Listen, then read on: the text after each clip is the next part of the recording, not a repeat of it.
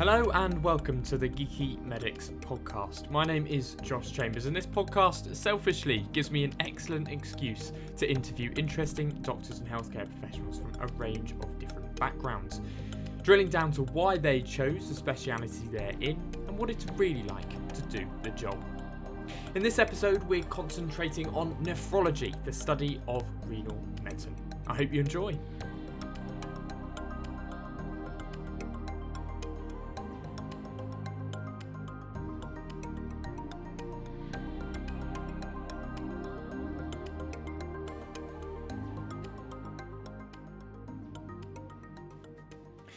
This episode, we're joined by Dr. Alison Armitage, a consultant nephrologist at Southmead Hospital in Bristol. Dr. Armitage, thank you for joining us on the podcast. Um, it's a speciality we haven't had on before, and I find it absolutely fascinating. I'm going to start by asking you a question I ask sort of most guests that come on, and that is what is an average week like for a nephrologist? Wow, that's a million dollar question, Josh. Well, thank you for asking me to do this. Um, I won't lie and say I'm delighted. But um, so, oh, nephrology, great specialty. That's the first thing to say. Uh, I don't think there is an average week uh, in the life of a nephrologist. I guess I can talk you through what I do. So the great thing about nephrology is you have uh, long-term patients, uh, but also it is very acute medicine with sick patients. Now that appeals to some people and not to others. Um, I guess when I was training, which was a very long time ago, um, I got to the end of my SHO rotation, which in, nowadays is that what's that SCT, CT okay, level? so not just the F one, F two, but No. a few years on. So I did it, yeah. After that, um, and thought, what do I want to do for the rest of my life? Um, and renal medicine was the only thing that really excited me. And at the time, when I was young and energetic and fit, and um, uh, I really loved the acute side of, of kidney medicine. So the acute transplants, the sick patients, the weird and wonderful diseases. So Mhm. all those, um, uh, you know, questions in your MRCP uh, that come up with the, the, the wacky diagnosis. You pretty Mhm. much see them all in renal medicine and they come in anti-GBM disease, vasculitis, all of that stuff. So really exciting. Also, if you Mhm. like practical procedures, that's what's great about renal medicine. So we do kidney biopsies, we put lines in, um, and uh, that really is what um, drew me to the subject um, at the time. As time's gone on, the other good thing about renal medicine and the other uh, is the uh, long term uh, care of patients. So as I've got older, I've been I still enjoy the acute stuff. I'm not so keen at being woken up in the middle of the night anymore, although I am on a Yeah. regular basis. But um, what I really like about it is uh, the relationship that you have with patients over many, many years. Mm. And as you've seen on the wards, we all have uh, patients that we know extremely well, and you go through uh, lots of things with them, and uh, that is what appeals to me um, as much now as the acute stuff does. Mm. So there's pretty much a bit of everything in um, in kidney medicine. Mm. So um, I guess my timetable is split into outpatient and inpatient um, uh, bits. So if we're on for inpatients, we'll do a week or two on the wards and really focus on uh, the the acute stuff on the wards. Um, in the outpatient bit, that will be doing dialysis clinics, transplant clinics, um, and general nephrology clinics. Mm. Um, and then we all have a particular interest. My interest and my niche is uh, renal disease and pregnancy. So any woman with um, kidney disease who becomes pregnant, Mm. I see them either for pre-pregnancy counselling or for um, ongoing antenatal care when, they're when they're pregnant. And you work with the obstetricians with. And I'm very yeah. close. Yeah, work very closely with the obstetricians. It's great. It's a sort of a one-stop shop, the clinic, because they get their their renal care and they get their obstetric care all Mm. in one. Um, you know, it's quite unusual. It's quite an unusual specialty, uh, and so these women are few and far between. But we've Mm. built up over the last sort of eight years. We've built up quite a good um, ex- uh, expertise Mm. um, in it. The ladies with transplants um, Yeah. have had many successful pregnancies, and that's really good to see because actually having kidney failure is um, is difficult. Um, it's lifelong. Um, and so, therefore, to be able to have uh, a family life is Mm. very, very important for women. I mean, it can consume your entire life, having being on dialysis and then. You know, Absolutely, Yeah. and I mean we've got, you know, as you know and as you've seen, we've got patients who um, had uh, kidney failure as ch- as children, Mm. and then as they got older, they transferred to the adult service, and um, you know it takes a big toll on people's life, um, both physically and emotionally. Mm. Um, and so therefore, and we go through it with them, and that's what um, I one of the many things that I like about kidney medicine. Mm. Just going into the the um, sort of more specialised work you do with sort of uh, in pregnancy and things. What sort of Yeah. uh, things change? Do you work with just transplantation or, or with like, people with CK? So absolutely, anything. absolutely anyone. So um, anyone with chronic kidney. So so uh, pregnancy in anyone with chronic kidney disease, whether Mm. that be mild um, CKD through to kidney transplantation, even women on dialysis, Mm.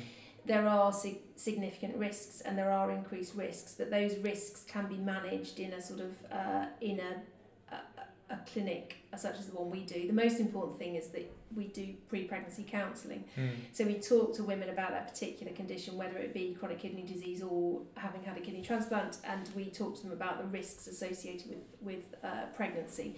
We never tell anyone that they can't have a baby because that's not our job to do that. Yeah, yeah. Um, but what we what we tell them about is what they should expect to happen and the risks associated um, with that.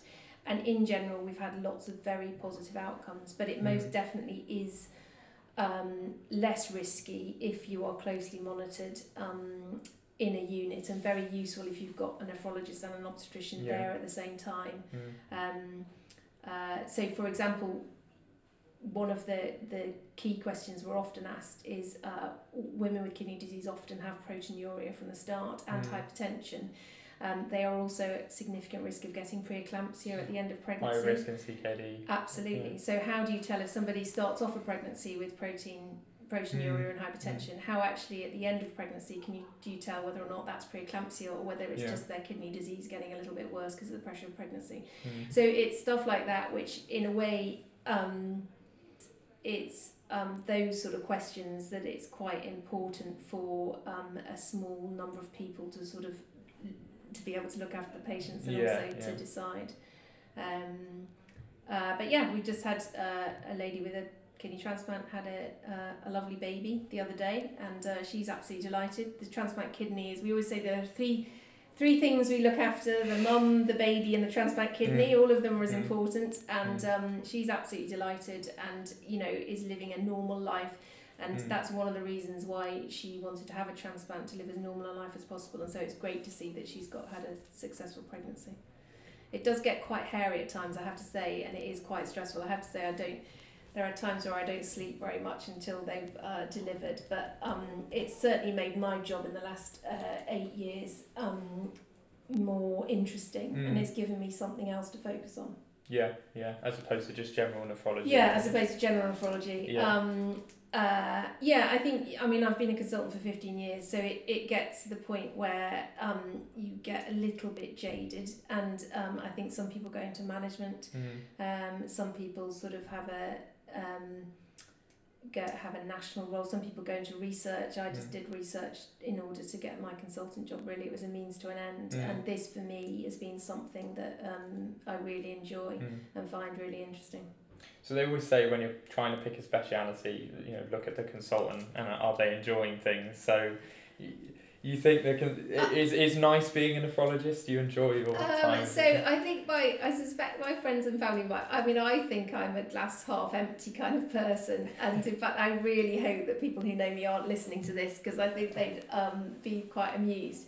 Um, I so it's a busy specialty, and um, but it's interesting, and actually, I so I supervise trainees, obviously, and, and you know, I say to them, "What do you want to do?" And the the last few years, I've had quite a few people say to me, um, I, you know, I, I want to get a good work life balance, and, and Mm. renal medicine definitely isn't for me. Mm. And I think, in a way, that's quite sad because, in actual fact, um, when you go into something as a specialty, you're going to be in it for a long period of time, Mm. um, and I think you have to you have to love it from the start. Having said that, you can change, and in every specialty, you can go in a different direction. I mean, when I went into renal medicine, I never thought I'd end up being an expert in pregnancy um, and kidney disease.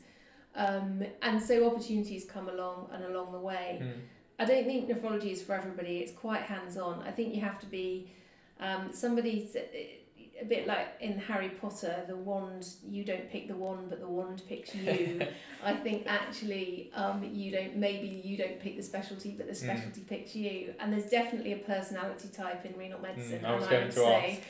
Yes. What would you say, Josh? maybe I could turn the tables on you. No. What, what kind This of isn't my interview. Oh, okay, okay. I will say then definitely OCD. I think you Mm. have to be very OCD to be, to be a nephrologist. There's, n- you Attention know, to detail. it's the attention to detail, and as you know from the ward rounds, we are very, very. Um, it's quite consultant led, um, and we've got great um, registrars who are also, but they're all a similar personality type. Type Mm. A, it's the attention to detail. You know, Mm. if you ask somebody what the blood pressure is and you get an answer saying fine, then Mm. that's not good enough. Yeah, that was we the want, first thing I said to you, I think, on a walk round. Did and I you, say, And, and you said, Josh? you, you, yeah, your very words were, I don't want fine, Josh, I want the exact numbers. There you go. And then afterwards you said, but that is fine. Absolutely, exactly. But I need to know the Yeah. exact number. So, I think, um, yeah, I think y- you know, it, renal medicine is most definitely not for everyone. Um, but it's a great specialty to do, and it's Mm. interesting, and um, yeah, at times it's a juggle. But I think, I think. You know, every specialty in medicine is a juggle at times, and you'll go through times Yeah. where it's not so good. I mean, I've got so I've got three children, girls. They're getting older now. They're 17, 15 and 11. Um, and that's been difficult to juggle um, because I have wanted and, and want to be a hands on mum. I didn't Mm. want them to be looked after by somebody else, but at times I have felt like I'm drowning. Um, and now they're getting a bit older. Um, I just get all the sort of uh, the back chat now. It's not so um, physically demanding, but um, yeah, there are times where I've thought I've done the wrong thing. Um, but actually, I still like coming to work, and that's really important. Yeah, Especially when you've got three teenage girls.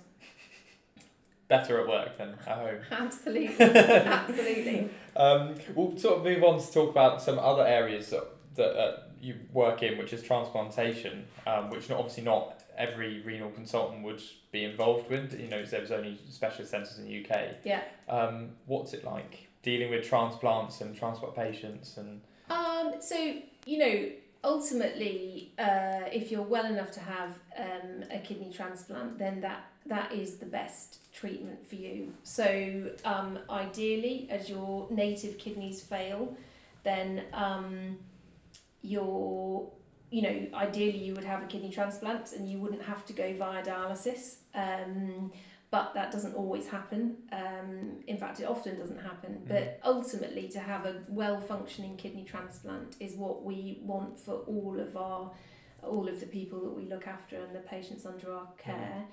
Um, it's a great operation to have a look at. So if you ever get a chance to do that, you should go and see when the kidney pinks up and then um, starts to produce urine, and that's very exciting.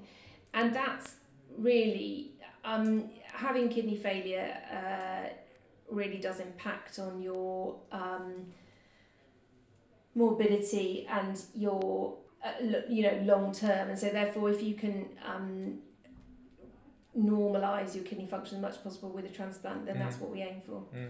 Um, so it can go wrong at times and you always have to counsel people that it may not work and if it doesn't work that is pretty devastating and it's We've gone devastating all the operation it's huge the- huge thing to do yeah. and obviously the the you know the worst thing is is when you have a living kidney donor so at Southmead here we do we've got a healthy living kidney donor program as well as a Mm. deceased donor program um, and the living kidney donor you know you're essentially taking a fit and healthy person and you're doing a big operation on them Mm. and removing a kidney and Yeah. and trying to you know and if um, that goes wrong and it doesn't work it is pretty devastating um, Mm. that doesn't happen very often and we do our absolute utmost, obviously, to make Mm. sure that that won't happen, but it does occasionally happen. Mm. Um, and it, deceased donor, kid- you know, we do get transplant failures, but in general, it's a very successful program, and Mm. it's absolutely fantastic to see people who've been on dialysis um,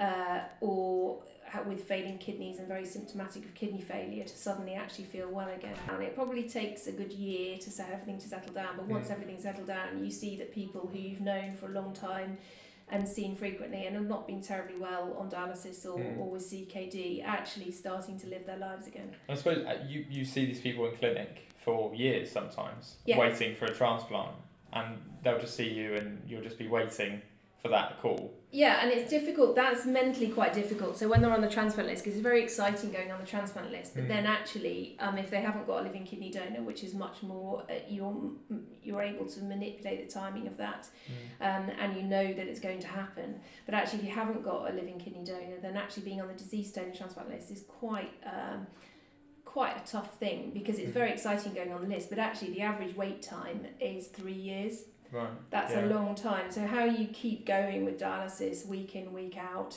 keep down to your Yeah. fluid restriction, keep your diet, keep well and fit for that Mm. operation, and that mentally is quite difficult. We've Mm. got a great um, psychologist or two psychologists attached to the unit, and Suzanne does some great work with people in just. Mm. So you know, it's maintaining that hope, but but also not just waking up every morning and thinking it might be the day that I get the Yeah. phone call. Um, Yeah. It's quite difficult. And making sure, I mean, there's there's obviously uh, a, mortality and morbidity associated with being on dialysis. Yes, So making significant. so making that call of when, I mean, obviously it's not your call to put them on the register. There's there's Well, it protocols sort of in is. place or Uh, it's yeah. I mean, each an individual nephrologist. So um, ideally, we aim to put to list people when their GFR is less than fi- just about less than fifteen, consistently less than fifteen.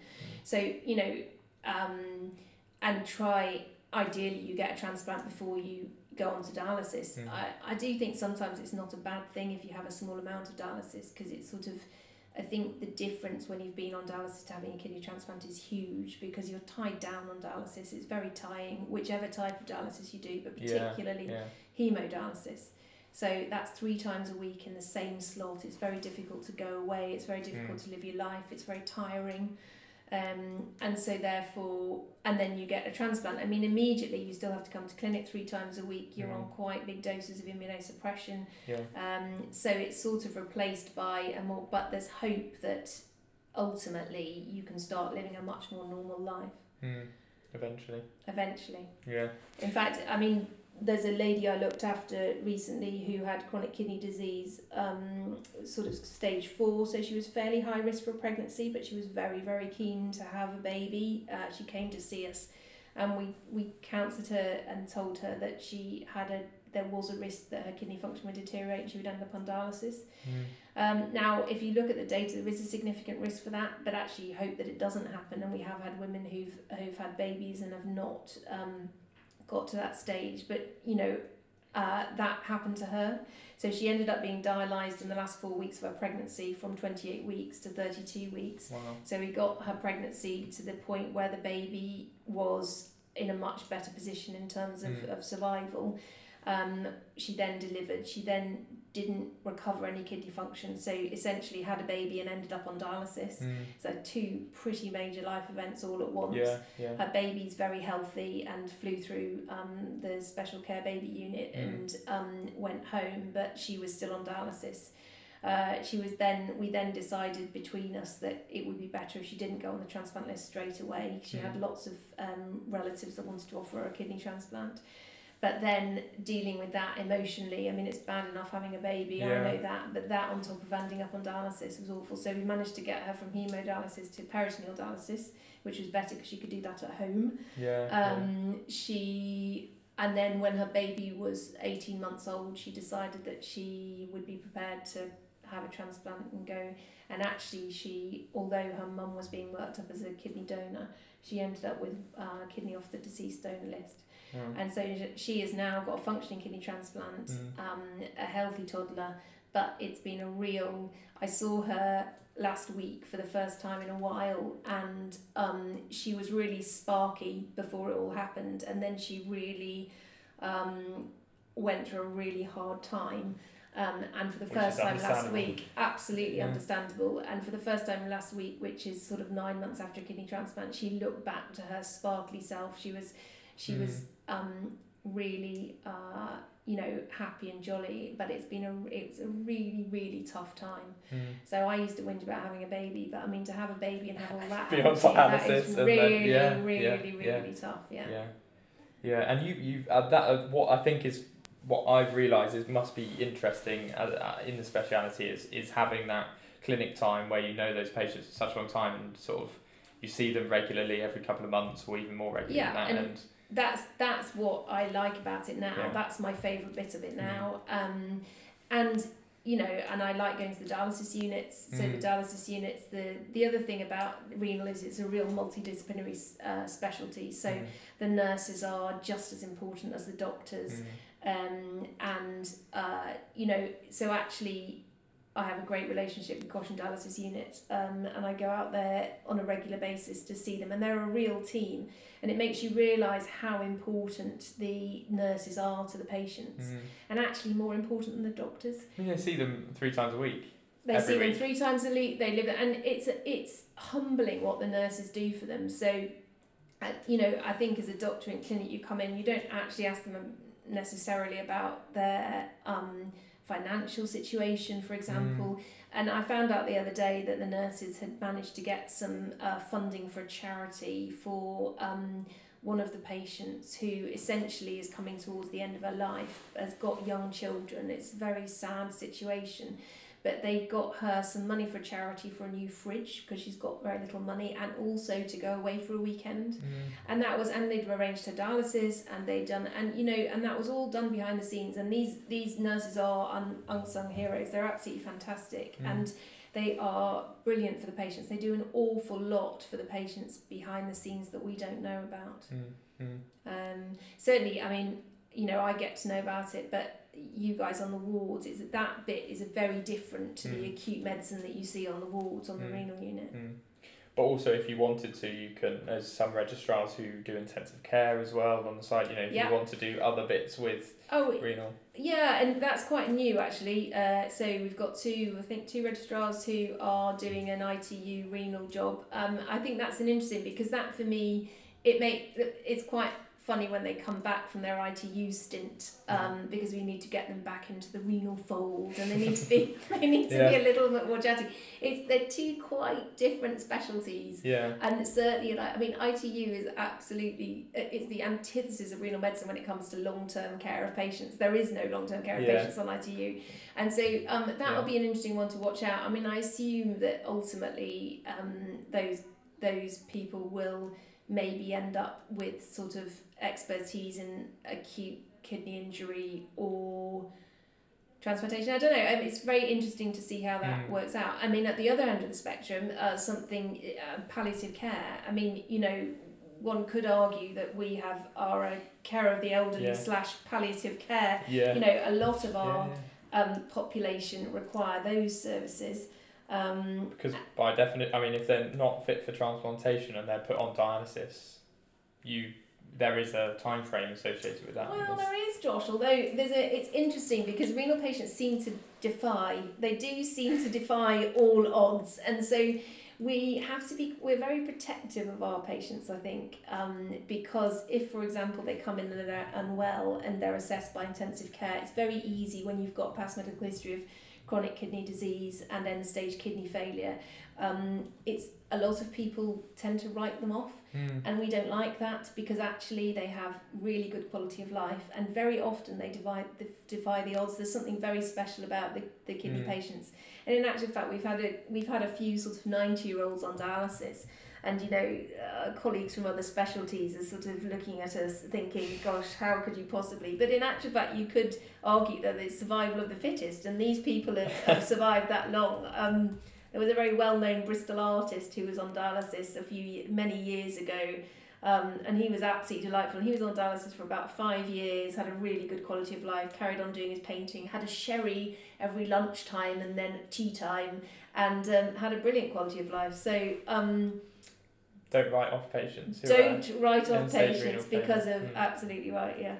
other, I mean, you were you were right in saying other specialities, uh, and even if I think back in, in medical school, are a bit scared of renal medicine. It's like it's it's this area that no one really knows I, anything know, I quite like that. I quite. I don't really. I, I don't really. I mean, I think um, yes, and what. Um, so I, you know, you could argue that everybody should do a renal attachment, which obviously isn't possible. But I think there's a bit of something for everyone. So it's good if Mm. you're a GP trainee. It's good if you want to be a renal physician, and it's Mm. good if you're in another medical or surgical specialty. Um, one area that is, I think, uh, has had a lot of focus recently is the management of acute kidney injury Mm. and uh, um, rightly so because actually it is badly managed in a lot of um, areas but it's definitely more topical now and Mm. just to be able to not be scared of kidney function and kidney failure someone's creatinine's rising it's to know you know it's a lot of it is down to there's there's obviously the weird and wonderful things that we see that require people to have kidney biopsies but there's also also a lot of very basic stuff that can be done Mm. to um, improve the situation before it gets Mm. too late, really. Mm. Last thing, COVID. Ah, yes. It's affecting. I didn't quite realise how, but uh, dialysis units when people have COVID. I mean, Yeah, so COVID's been a challenge, and we, um, I think in the first wave, we were. I mean, you know, it's unprecedented. That word's been used so many times. It's, it's sort of overused for COVID, isn't it? But um, we certainly in the southwest were very protected first time round. It we made an awful lot of plans um, that were put in place, and it didn't really come to much. The service wasn't put under the pressure that we thought it was. mm. I think this time round might be different because the Mm. numbers in Bristol are much higher. Mm. Um, but the logistics, particularly for renal, that we face. So there's obviously um, the the dialysis units. So the dialysis units are um, usually house twenty stations or thirty stations, all very close to each other, probably Mm. less than two meters apart. And people go and sit on a machine for four hours, um, three times a week. Uh, the there's people. four to six yeah. shifts a day. Yeah. Um, and as you can imagine, uh, essentially COVID can spread very quickly Mm. in those areas. Um, and then, uh, you know, and also these people have uh, comorbidities. In actual fact, the first wave certainly what happened, but the the sort of positive side of things was they are actually seeing a nurse three times a week. So they're going for their dialysis session and somebody's Mm. looking out for them. Mm. So I think there was perhaps um, some criticism that uh, people in care homes weren't being monitored closely, but in actual fact, the people on dialysis were. They were they were having to come out. They were unable to shield, so that Mm. was one challenge. Yeah. You can't shield if you're on Yeah, it's- dialysis. yeah. Um, and they were coming out and they were being seen. So in actual fact, they were being admitted fairly uh, quickly to the ward, given oxygen and sort of supportive therapy. And um, you know they're obviously a very vulnerable group. But in terms of logistical planning for that, that's a bit of a nightmare because ideally everybody would dialyse in a in a single room, but we, we do not have a single room. Mm. Um, we basically have two isolation rooms on each dialysis unit, and that's it. Um, Yeah. So we've had to do, um, you know, what we can in order to protect both the staff and the patients. Mm. And of course, you can't just. I mean, you. Some people can miss a dialysis session, but in general, you can't miss your dialysis. Mm. Um, and the other issue is if the staff all go sick, then they can't be dialyzed, the patients can't be dialyzed. So Yeah. that's been a real challenge. Uh, transplantation's also been a challenge. So obviously, uh, immunosuppressing someone in the face of a COVID pandemic is uh, high risk. Um, we learned a lot from the first time round. The transplant program, both living kidney donor and deceased donor, was suspended. This time round, we are trying to keep it going as long as it remains safe Mm. and in the safest possible way. Um, some units around the country actually are uh, organised so that they're on a cold site so that they can keep COVID um, positive patients away Mm. and they're better set up really for COVID but um, we're certainly aiming to keep transplantation going and so far it's been very successful since we restarted the programme and nobody's got unwell. Mm.